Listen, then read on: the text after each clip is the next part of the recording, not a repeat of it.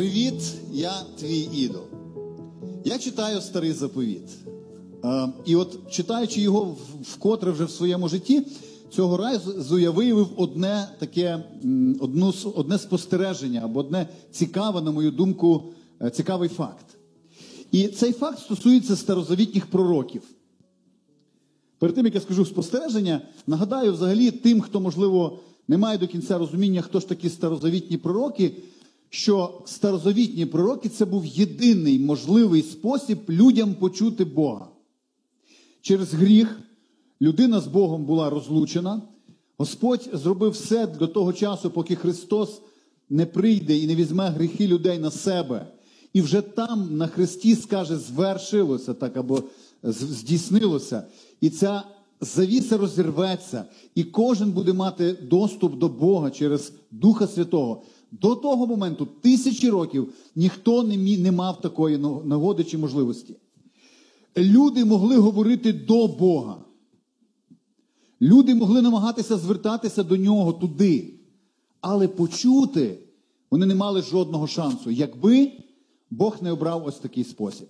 Він обрав собі пророка, призначав його сам і через нього промовляв до цих людей, до народів або до кожного, зокрема, як же там Господь обирав. І надзвичайно важливо розуміти, що якраз в цьому сенсі пророк ніколи не міг обрати себе сам. От я собі захотів взяти таку професію пророка, е, і от все, я говорю з людьми від імені Бога. Таких пророків побивали каміннями, коли Господь казав, цей пророк говорить від мого імені, я його ніколи не посилав. Ось, будь ласка, горстка е, чи груда камінчиків, зробіть те, що я вам наказую. Пророк не міг обрати себе сам. Пророк не міг передати своє покликання своїм дітям, наприклад. Це не передавалось у спадщину. Народ не міг обрати собі пророка. Навіть би хтось виглядав досить духовно, поки Бог не проговорить, і ти не почуєш поклик, я обираю тебе, до того часу пророк не міг стати пророком. Так от повертаюся до спостереження, яке я зробив для себе. Думаю, можливо, ви так само це спостерігали. Я зауважив, що велика частина пророків, в тому числі відомих пророків, як тільки Бог обирав собі його і проговорював: Я обираю тебе пророком для мого народу. Вони всі успішно намагалися від цього позбавитися. Ну, багато з них Господи, не міг би ти покликати когось іншого. Пригадайте Моїсея. П'ять разів Бог промовляє йому, я обираю тебе пророком для мого народу. П'ять разів він знаходить різні причини. І потім, коли Бог п'ятий раз повторює, ні, я обрав тебе, він вже тоді просто, знаєте, не знаходить якоїсь логічної причини, яка би могла би його звільнити від цієї участі. Каже, Господи, тут пошли кого-небудь іншого.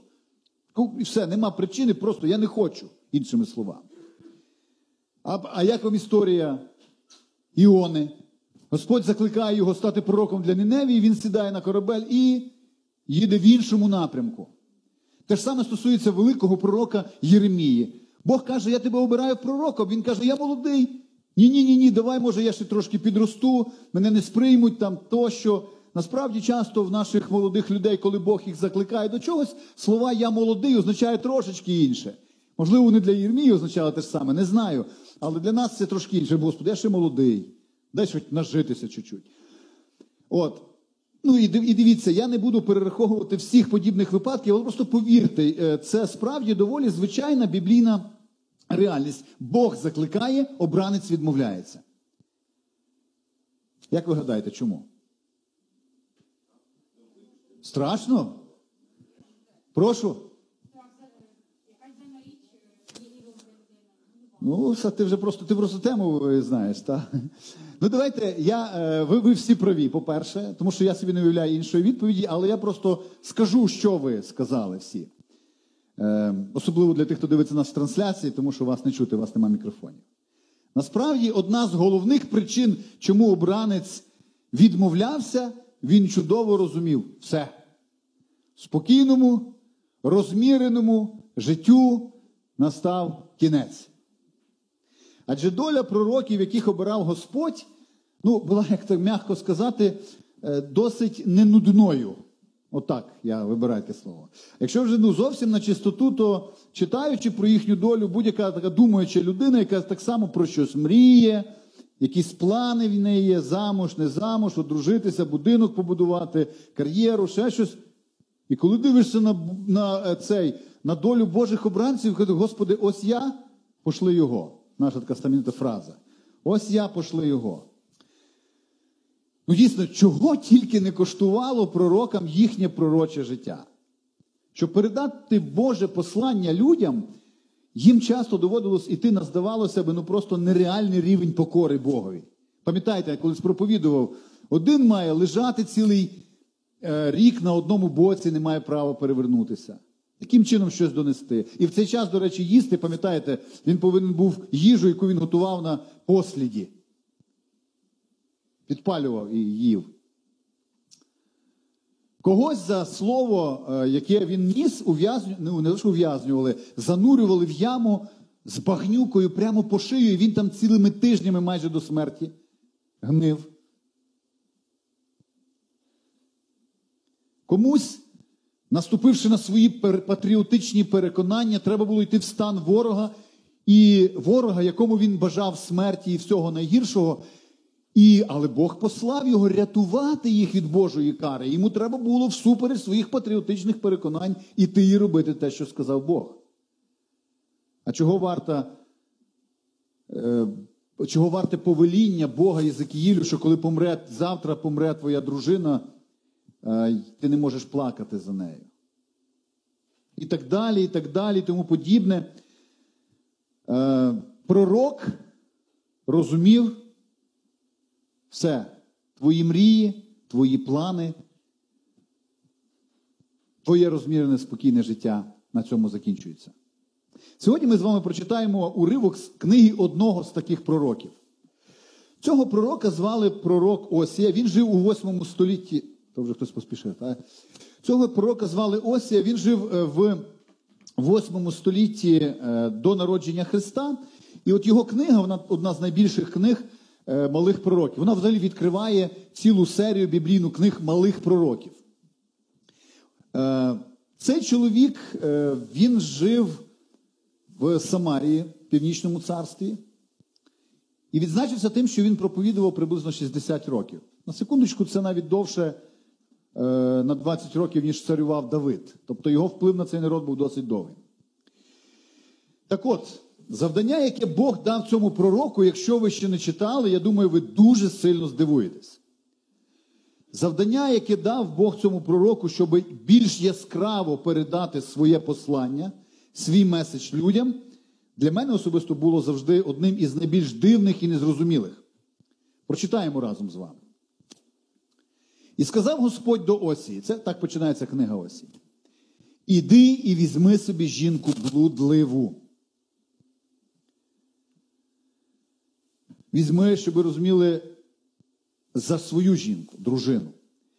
І вона породить дітей блуду, бо сильно блудодіє цей край, відступивши від Господа. І він пішов і взяв Гомер, дочку Дівлаїма, і вона зачала і породила йому сина. Дивіться, Бог наказує Осії піти до однієї з найбільш відомих повій того краю, на ім'я Гомер, і взяти її собі за жінку ту, з ким спали всі, кому не лінь, ту, в чиєму товаристві нормальному чоловікові було б соромно з'явитися на людях, тепер повинна була стати його дружиною і народжувати йому дітей. Більше того, Осія не просто повинен був взяти, знаєте, якось так технічно. Ну, взяв та й взяв. Він повинен був полюбити, перейнятися почуттями до цієї жінки. Вже в третьому розділі після деякого часу життя з цією Гомер Бог каже йому такі слова. І сказав мені ще раз: іди і покохай жінку кохану приятелем, але перелюбну. Подібно, як любить Господь Ізраїлевих синів, а вони звертаються до інших богів. Так виглядає, трошки читав дослідження, що тут мова знову йде про ту ж саму Гомер, але вже після того, як через деякий вже час життя з Осією вона знову пішла в блуд. Це було, знаєте, її нутро. І Бог каже, іди до неї ще раз покохай. Візьми її в свій дім. І Писання говорить, він знову її викупляв і знову брав свій дім. Як вам таке завданнячко, друзі? Не просто взяти собі за дружину відому повію того краю, а ще й покохати її, по-справжньому завести з нею нормальну сім'ю і дітей. Звичайно ж, як е, в будь-якої думаючої людини виникає питання, не може не викнути, Боже, ну як так може, може бути, Господи, як ти можеш так, а що немає якогось більш простого, більш якогось, не знаю, якогось легкого е, способу передати от твоє послання людям? В чому справа? Так от, коли ми читаємо всю книгу пророка Осії і спостерігаємо за всім його життям, служінням цього народу, ми бачимо, що таким дивним, таким незвичним способом Бог хотів якомога глибше, якомога яскравіше показати і самому Осії, і кожному з цього народу, наскільки ранить його, коли його люди перестають звертатися до нього і починають служити ідолам. Наскільки це ранить його серце, наскільки це викликає його ревність. Він хоче показати, що поклоніння ідолам це не просто, знаєте, якесь собі таке відхилення від норми. Він сприймає його буквально як зрада улюбленої людини. Це розриває його серце, це ображає його до глибини душі, тому що він не байдужий до своїх людей, він дуже має глибокі почуття до них. І хоча, знаєте, чесно, я не знаю, чи спрацювало це для народу, наскільки вони серйозно віднеслись до такої, вже здається, ну дуже ну, крайньої ступені передачі цієї новини. Хоча я особисто думаю, що важко пропустити по свою увагу ну, вже отаке послання. Ну цього я не можу сказати точно. Але те, що я бачу в цій книзі, що сам Осія точно добре все зрозумів і усвідомив і дуже перейнявся цим словом. Всю свою книгу, все своє життя він присвятив тому, щоб показати, наскільки глибокі корні поклоніння ідолам цих людей, як сильно це ідолопоклонство ранить Бога. І саме головне, головна частинка цієї книги, я до неї ще доберусь, наскільки велике серце нашого Бога, який навіть після всього цього готовий прийняти своїх людей назад. Сьогодні ми з вами прочитаємо кілька текстів з цієї книги. Чому взагалі я вирішив, е, ну, коли я читав зараз е, там в Америці, коли я був, роздумував, чому вирішив поділитися з вами цим? Ну, в першу чергу, аналізуючи себе і, звичайно, розуміючи десь трошки навколо, що відбувається, я зрозумів одну річ. Е, звичайно, ми з вами, хоча сьогодні і не вклоняємося ось подібним там ідолам, вилитим, вирізбленим бованам ось цим. Саме ідолопоклонство Божих дітей нікуди не зникло, друзі мої. Нікуди не зникло. Просто воно не було більш витончених форм сучасних. І ці форми роблять його не таким страшним чи таким, знаєте, якимсь е, радикальним. Ось одне з визначень ідолопоклонства, яке я прочитав, далі ідолопоклонство це переміщення надії з Бога на будь-який інший об'єкт. На будь-який немає значення, коли я покладаю свою надію вже не на Бога, а на будь-який інший об'єкт. Нещодавно я вже ділився коли з церквою, мені в е, соцмережі прислали ось такий ем, пост. Е, я прочитав, мені здався цікавим. І він мені дав навіть назву цієї проповіді. Він так і називається Привіт, я твій ідол. Ідол. Почитаю звідси, щоб знати, коли переключати. Привіт! Це всього лише я. А я помітив, що тебе бентежить, як мене називають ідол. Нічого страшного, мене часто так називають. Дозволь мені назватися іншим ім'ям. Я твоя сім'я, твій рахунок в банку, твоє статеве життя, люди, які тебе приймають, твоя кар'єра, самооцінка, ідеальний чоловік, твоє тіло. Я можу бути всім, чим ти хочеш. Я те, про що ти думаєш, коли керуєш машиною. Я те, що турбує тебе, коли ти кладеш голову на подушку. Я те, до чого ти звертаєшся за заспокоєнням. Я те, без чого ти не можеш уявити майбутнє. Коли ти втрачаєш мене, ти ніхто. Коли ти отримуєш мене, ти центр Всесвіту. Ти прагнеш до тих, у кого я є, ти зневажаєш тих, у кого мене немає. Тебе контролюють ті, хто можуть дати тобі мене. Тебе дратують ті, хто утримують тебе від мене. Якщо я роблю тобі пропозицію, ти погоджуєшся. Якщо ти не можеш задовольнити мене, я поглинаю тебе. Ні, я не бачу тебе, не чую тебе і не можу відповісти тобі, але саме це тобі подобається в мені. Ні, я ніколи не чекаю на тебе. Але саме тому ти повертаєшся до мене. Ні. І ні, я не люблю тебе. Але я тут, коли б я тобі не знадобився. Що я? Думаю, ти вже зрозумів. Скажи мені. Коли я думаю про це, я розумію, що в кожного з нас під цей опис потрапляє щось інше. У сфері ідолопоклонства ми з вами дуже відрізняємося. Але знаєте, чим ми подібні один на одного? Так тим, що ми не хочемо визнавати, що ми поклоняємося своєму ідолу. Нам важко це визнати. От в цьому ми дуже часто подібні між собою. Я сказав вже чому? Тому що от сучасне ідолопоклонство воно набуло дуже таких витончених, не таких грубих форм. Його форми вже набагато благородніші. А, Однак, яким би не було наше особисте, моє особисте поклоніння ідолів, це не змінює того факту, що воно ранить серце люблячого батька. Саме тому, от я думаю, що книга Осії, я ділюся взагалі зараз думками, чому я вирішив саме на цю тему говорити. Е, мені здалося актуальними, е, її думки книги Осії здалися актуальними для нас, сучасників. І тому ми з вами, можливо, вже після того, що я трошки вище сказав, е, коли ми поговорили про життя Осії, про його долю, про те, як- яким незвичним чином Бог закликав його, можливо, те, що я зараз буду читати, трошки легше нам буде зрозуміти. Якщо ні, то я поясню. Отже, ми з вами відкриваємо 13 розділ книги Осії і читаємо. З першого вірша буквально ми будемо проходити 13 розділ. Осія пише таке. Як Єфрем говорив, то всі тремтіли. Він піднесений був у Ізраїлі та через Ваала згрішив і помер. Вже в першому вірші цього розділу він каже, що у Єфрема, щоб ми розуміли, це символічна назва Ізраїля або Північного царства єврейського.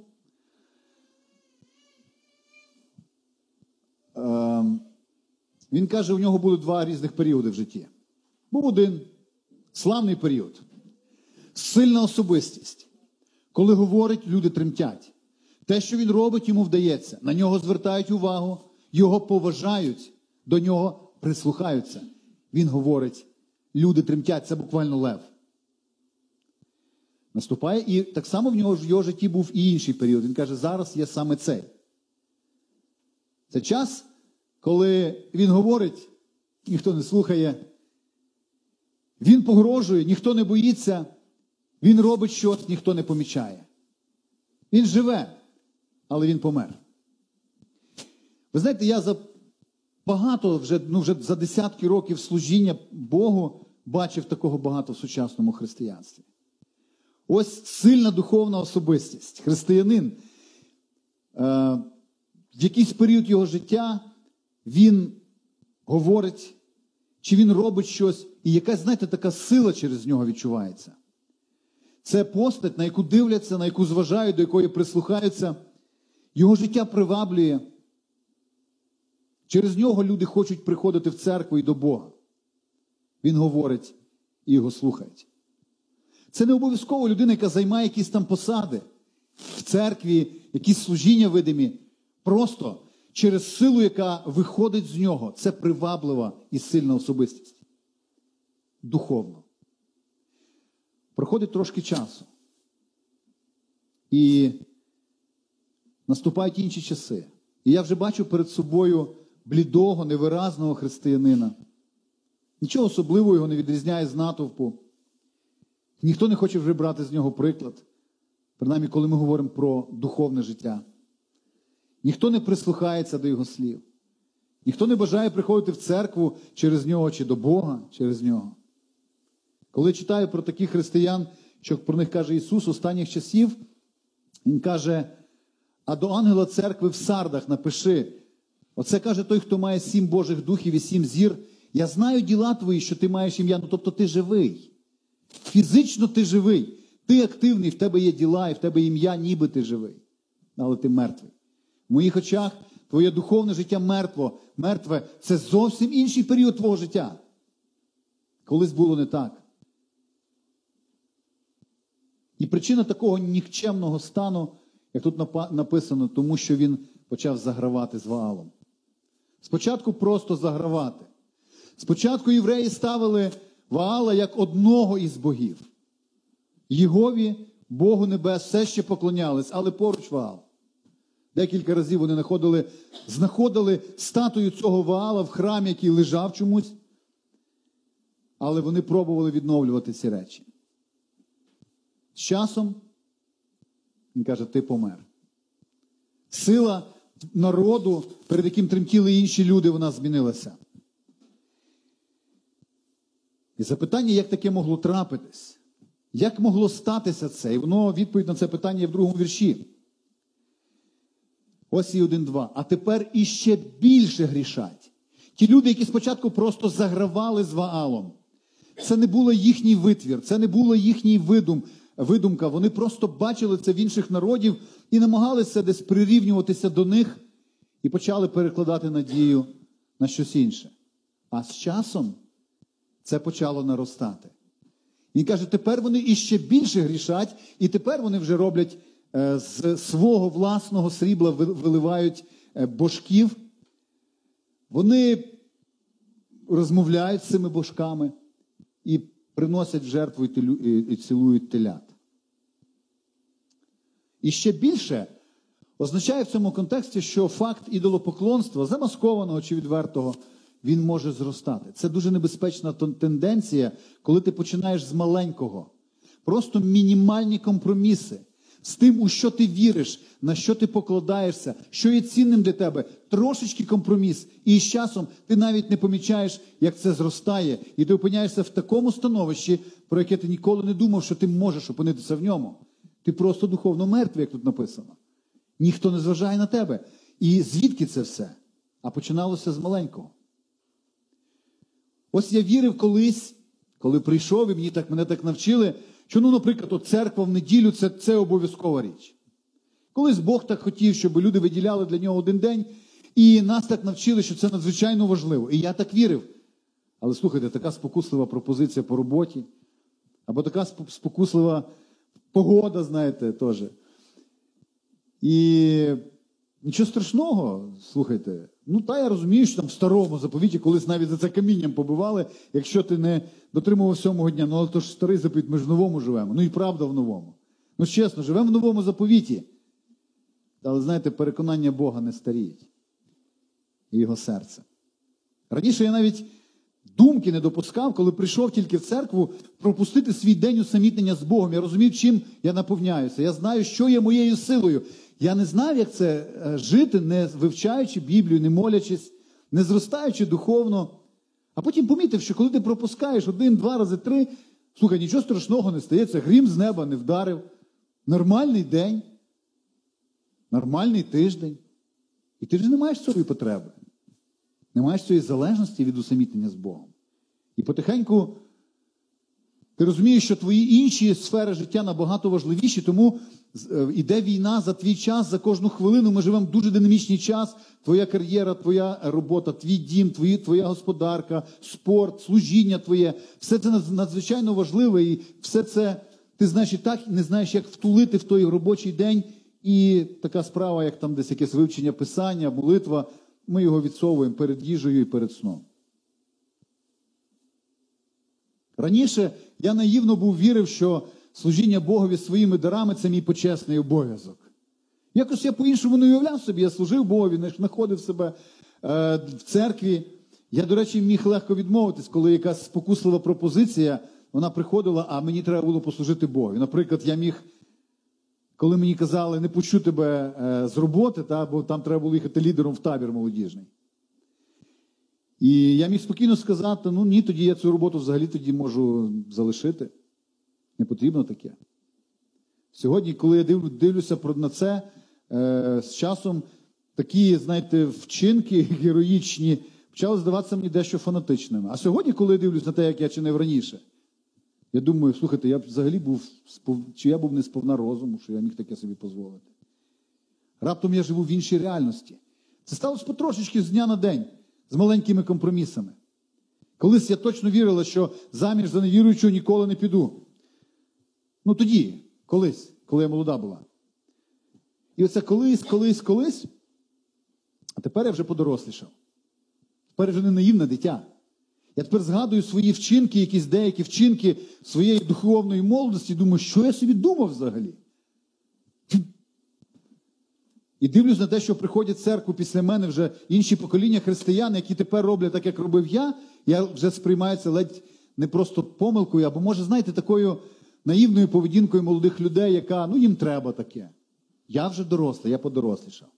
Я не раз говорю, коли Ісус говорить про це подорослішання, Він каже: Я маю на тебе те, що ти покинув свою першу любов. Е, отож, пам'ятай, звідки ти впав, покайся, і ось вчинки давніші роби. Ті вчинки, якими ти вважав, ну, які ти сьогодні вважаєш наївністю, може трошки фанатичністю, е, може посміхаєшся сам над собою, який глупий був. А слухай, а я все ще консервативний, каже Господь в цих речах. Ти думаєш, що ти подорослішав, а я називається впав, я називається деградував. Ось таке доросле християнство, яке ти називаєш дорослим, я називаю це деградація. І тому я, я хочу, щоб ти вернувся до того, як от ти жив, вірив, чинив е, тоді, саме тоді. Тому що ця дитяча наївність є перша любов, і це те, що подобається мені, і я не втратив смаку до цього. Я все ще консервативний у цих речах. Це те саме, що каже Осія цим от е, єфремлянам чи ізраїльтянам. Він каже, що це сталося, якщо питати, як це так могло трапитись, ну так поступово. Спочатку ти загравав з Ваалом, а потім ти почав наростати в цьому. Ти бачиш, немає миттєвої якоїсь реакції Бога. О, нормально. І ти розвиваєшся в цьому. І ти все далі. І сьогодні ти в такому плачевному стані. І в результаті, каже, ще раз повторює Йосип, е, Осія, третьому вірші, тому ви станете, от ваш духовний стан, ваш вплив, ваш авторитет, ви як хмара з поранку. Раз і вже нема. Ви станете як та роса, яка зранку е, зникає. Немов та полова, що з току, е, від, чи току відноситься бурею, іначе скомена дим. Раніше ти був скеля, сьогодні ти духовний труп. Ісус каже про це таким чином: ти як сіль, яка втратила свою солоність, ти як вивітрилась. І максимум, для чого можна ну, призначити тебе, це просто кинути під ноги, коли ніхто навіть не помічає тебе. Ти просто як звичайний камінь. А я призначив тебе бути сіллю цієї, цього світу, цієї землі. І ви знаєте, коли Осія аналізує, звідки воно ноги ростуть, і взагалі далі в розділі цьому розказує ізраїльтянам, які, ну, можливо, хтось звернув увагу, що, що да, такі є ідолопоклонство в моєму житті, це ранить Бога. Він говорить про три надзвичайно важливих джерела. Давайте послухаємо, тому що, можливо, ми, ми знайдемо своє. Перший він каже, це ваше срібло. Бог вивів вас із землі. Де ви були рабами, де вас нічого не було. Він вивіз, ва- він, він вивів вас звідти багатіями. Ви могли отримати дорогоцінні метали дарма. Вам просто ці жінки дали, ну, типу, позичили. Але так як деякі християни сьогодні позичають. Позичили і все. Ви можете не віддавати. Ви заробили це, ви, ну яким чином? Ви завоювали? Ні, я вам просто це дав. Більше того, коли я вже ввів вас в цю землю, ви завоювали народи, деякі з них так чкурали від вас, народи сильніші за вас, народи набагато численніші, вони так чкурали, що вони все позалишали. Ви отримали благословіння дарма. І сьогодні ви берете це благословіння і виливаєте з нього собі богів. Ви починаєте цьому благословінню поклонятися. І це одне із джерел, звідки береться ідолопоклонство в моєму і твоєму житті. Поки голий босий додому далеко ми з тобою були, та й поклонятись чому не було. Поклонявся тільки Богу, шукав його. Прийшли благословіння, і раптом об'єкт надії вже переміщається на них. Ну, в цій ситуації срібло, в нашій ситуації скажіть мені, що це може бути. Безробітний був, прийшла робота, все, вже в ім'я роботи все інше покидав. Господь каже, та я ж дав, щоб ти існував, я не дав, щоб ти все, сім'я, та, до речі, не було, не було, все. Як один казав нас е, на, весіллі, таке побажання. Один е, брат, брату, такий молодий е, лідер, молодіжний, іншому молодіжному лідеру, вони з однієї команди каже: слухай, каже, я тебе дуже прошу. Вже купа моїх друзів, якими ми служили разом, так молилися про сім'ю. Ми молилися за сім'ю, вже надію втратили, що вони колись женяться. Нарешті, ось сьогодні на весіллі, стою в тебе, пропали як булька на воді. Це нема ніде. Взагалі ніде. Ну, не для цього. Е, ну, розуміємо, та до чого я веду. Ми можемо поклонятися своєму достатку. Ми можемо вже забути, що є можливість надіятися тільки на Бога.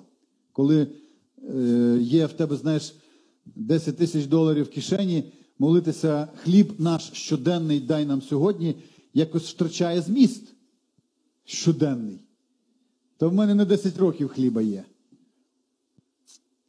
А молитва «Отче наш» це якраз покладання надії тільки на Бога.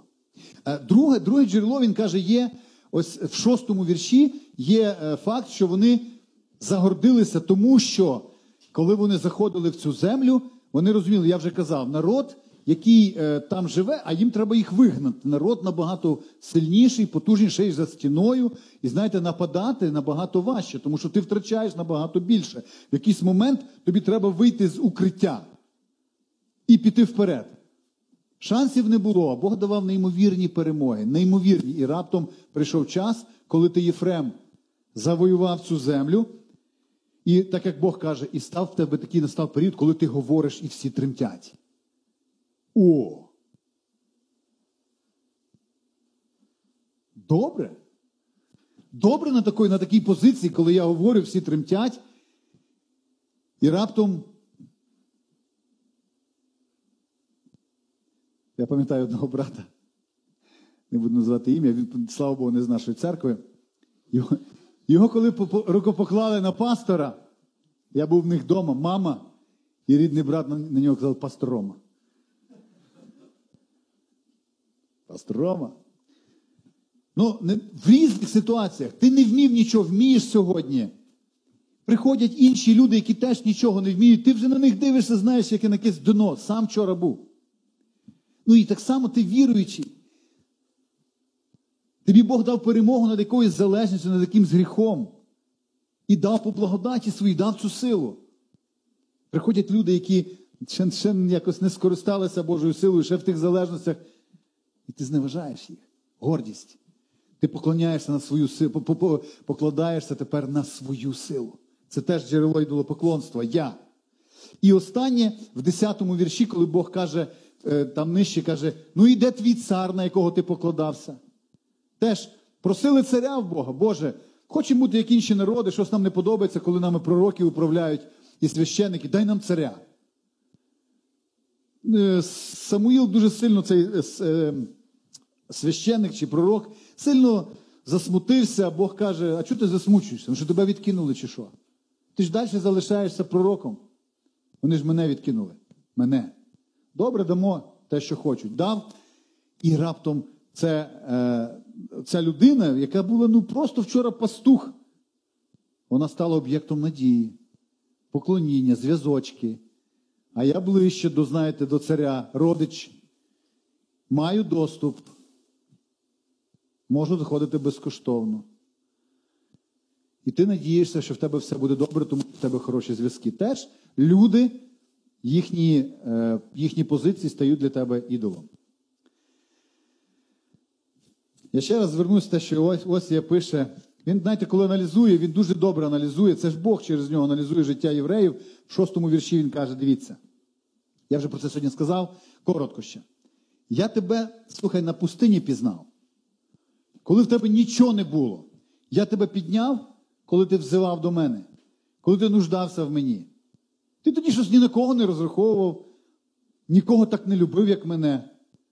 Поки були часи дна в тебе, ой, ти поклонявся мені чи шукав мене. Але як тільки ти отримав ці добрі пасовиська і вже ситим став, і загордилося їхнє серце, тому що забули вони про мене. Якось так дивно, шостий вірш ось цей. Мали добрі пасовиська. Як би ми не тікали від цього визначення, він описує, звідки от саме в цих людей, а я аналізую і своє життя, і наше з вами, у нас всіх появляється ця серйозна проблема. Добрі пасовиська, добрі часи. В пустелі, коли ти хворий, коли ти е, без грошей, коли ти в серйозних проблемах, ти шукаєш Бога, ти кричиш до нього, Боже, поможи. Тож, коли хтось колись зауважував, знаєте, коли апостол Петро, він коли стоїть е, в лодці і бачить Ісуса там в хвилях. Яке він питання задає Ісусу? Як, ну, хто це? Він каже, це я, Ісус. І коли Ісус каже, це я, що питається Петро? Згадайте дослівно, якщо ви можете. Ну, коли Петро каже, я хочу зараз перейти, він каже, що? Якщо це ти, от якщо це ти, то дозволь мені пройти до тебе по воді. Пам'ятаєте це? Починає йти по воді, коли опиняється по шию, вже часу сказати, якщо це ти, нема. Вже Господи, спаси утону. Оце приблизно ситуація цього Єфрема чи нас, коли серйозні проблеми. Ми там, якщо, не якщо, Боже, поможи, тону, спаси. Піс закладаю, людей в церквах прошу, поможіть, спасіть, нема роботи. Слухайте, я голодаю, треба робота, нема сім'ї, шукаю, ще щось. Приходить, приходять добрі часи і ах, упокоївся. Знаєте, Бог благословляючий. Ну, його серце, от він такий. Просиш, він дає. Але факт в тому, що так багато з нас просто не зуміли пройти цей час благоденства правильно. Коли апостол Павло про себе підводив е, підсумок життя е, в Филип'янам 4 розділі, він каже тако: Я навчився бути задоволеним з того, що маю. Умію я бути в упокоренні. В принципі, я думаю, що ми вже трошки навчились бути в упокоренні. Там в бідності мається на увазі. В упокоренні кричимо, Боже, спаси, не кажемо, там часу немає. Якщо це ти, давай побавимося. Ні, спаси, бо я не маю часу. Але він каже, а я вмію бути і достатку. Виявляється, достаток це така, такий стан, в якому теж треба вміти бути. І Бог може навчити в ньому вміти бути, і хтось вміє. Але багато з нас не зуміли, не змогли. Прийшли благословіння, і вони стали для нас прокляттям. І тут, знаєте, виникає логічне питання: а чи це автоматично так?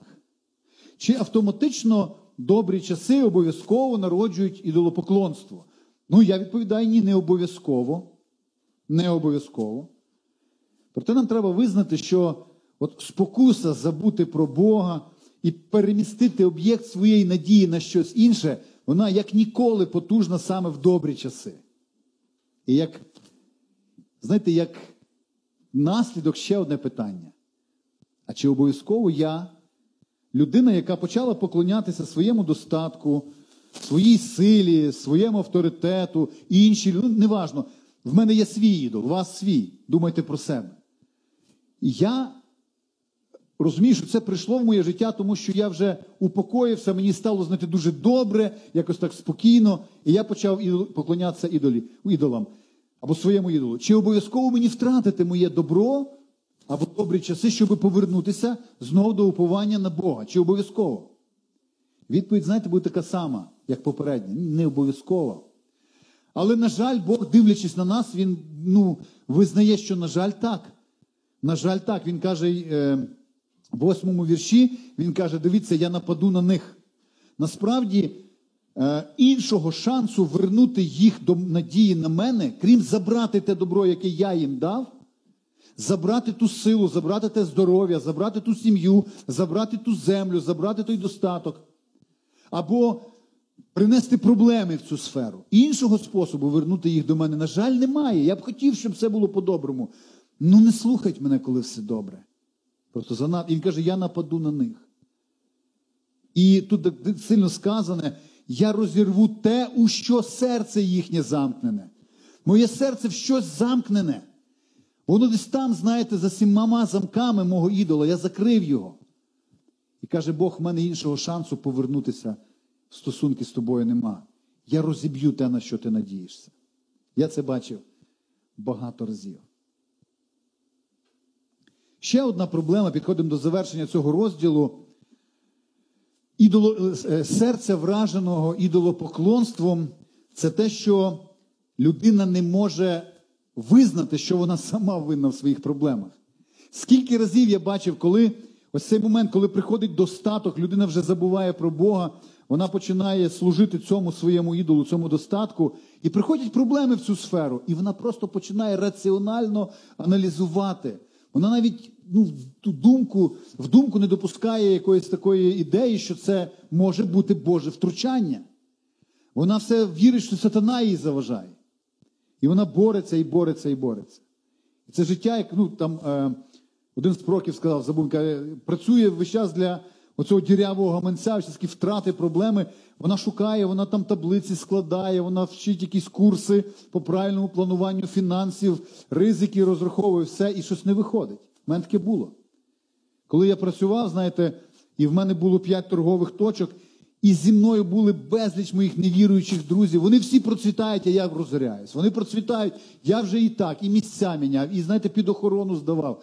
І що я тільки не робив, вони процвітають, я розоряюсь. Що таке? Поки я не збагну, що я з Богом, то борюсь. Тому що коли він закликав мене починати церкву, я йому задав просте питання: Боже, а за що будуть їсти мої діти? Моя сім'я за що буде? Я зараз заробляю непогані гроші, я, я з цих грошей ще там в церкві даю, служу. Куди я що? Але поклик був не, знаєте, неумолімий, невблаганий. От, Тому е, ось я пояснюю, друже, та ти сам себе погубив. Ти є проблема, ти є причина своєї проблеми. Просто ти маєш це побачити, ти маєш це зрозуміти. Тому що коли прийдуть Божі удари на тебе, а вони прийдуть, треба розпізнати в цьому Божу руку і сказати, ага, щось неправильно, і переаналізувати своє життя. Не шукати крайнього. Ти сам крайній в своєму житті. То може все-таки повернешся до своєї першої любові. Знаєте, я коли от роздумую про цю картину, яка, яку вимальовує Осія, вона дуже сумна, якась така моторошна і дуже навіть неприємно читати. Е, ну і часто пророки таке пишуть. Але що мені подобається в цій книзі? Це те, що Осія не просто передає Божим дітям звістку про їхній жахливий стан, про причини цього стану, про те, як Бог буде боротися в цьому всьому. Справжня ціна, якраз ціль цієї книги, справжня мета це не принизити таким аналізом, не винести остаточний вирок все, а показати надію і вихід. І тут я вже повертаюся до тієї форми, яку Бог обрав. Йому треба було описати цим людям, наскільки жахливому становищі вони є. Хоча вони жили, щось там заробляли, якось все відбувалося. Йому треба було, І вони нормально про себе мислили, йому треба було показати, наскільки страшно все це виглядає. І форму він обрав ось таку. Коли Осія постійно ходить за цією жінкою блудливою і любить її, і повертає в свій дім. Він каже: ось це саме буде з вами. Немає значення, в якому жахливому становищі. Немає значення, звідки воно прийшло в твоє життя. Немає значення, я хочу повернути тебе, я хочу боротися за тебе, і в мене є вихід для тебе. Я думаю, те, що Осія і сам Бог через нього хотіли передати народу, яким вони весь цей час описували жахливість їхнього становища, я особисто не можу передати своїми словами. Тому на завершення я просто прочитаю їх без або, може, з мінімальними коментарями. Після всього цього, коли він каже, який жахливий стан, як це болить Богові, він завершує свою книгу так. Вернися, Ізраїлю, до Господа Бога свого, бо підкнувся ти через провину свою, нікого не звинувачуй. Візьміть із собою слова, просто слова. Не треба жертви, щось таке, просто слова. І зверніться до Господа, до нього, промовте, прости нам всяку провину та добре прийми, і ми принесемо жертву плода своїх вуст. Ашур не спасе нас. Скажи, що не маєш надії на, на інших когось. Коли будемо їздити на коні, не скажемо вже чинові рук наших, Боже наш. Тобто, нехай це буде реальне розкаяння. Освідом, кому ти поклоняєшся, викинь його свого життя. Просто викинь бо тільки тобою помилований сирота. Ось такі слова принесіть мені. І тоді вашу ворохобність я вилікую. Добровільно буду любити вас, як мій раб Осія. Я прийму вас, я викуплю вас, я заплачу за вас, бо мій гнів відвернувся від нього. Розуміємо, якого Бога ми маємо з вами, якого батька, якого ми так ранили, і який так говорить після всього цього. Я буду Ізраїлеві як роса, розцвіте він, неначе лілея, і пустить коріння своє, немов ліван. Я прошу зауважити, ці слова батько говорить своїм блудним дітям в той час, коли їм ще нагадку не спадає повернутися. Він вже говорить їм надію. Розійдуться його пагінці, і буде його пишнота, мов оливне те дерево, а пахощ його, немов ліван. Навернуться ті, що сиділи під тінню його, збіжжя оживлять вони і зацвітуть, немов той виноград, будуть згадки про нього, немов про ливанське вино. Єфрем, що йому добуваннів іще? Настане момент, коли всі ідоли, яким я колись поклоняв, поклонявся, Бог побореться за мене. Часто побореться в такий неприємний для мене спосіб, але настане момент, коли мені ніщо будуть всі мої ідоли. Я вислухав вже та пробачив та побачив його. Я для нього, немов кипарис, той зелений, з мене знайдений буде твій плід. Хто мудрий, останній вірш Біблії, е, цієї книги, точніше. Хто мудрий, то це зрозуміє, розумний і пізнає, бо прості дороги Господні, і праведні ходять по них, а грішні спіткнуться на них. Знаєте, в цьому розділі описане повернення серця людини до Бога. Важко передати це іншими словами кращими. Тому я думаю, дуже доречним буде зараз сказати це Богові в нашій заключній пісні. Боже, моє серце звертається до Тебе. Воно не може жити без Тебе. Ми це зараз будемо казати нашому Богу. По-моєму, найкраща молитва після всього цього. Я не можу жити без тебе. І ти єдиний, хто допоможе на цій землі. Скажемо нашому Богові це. Амінь.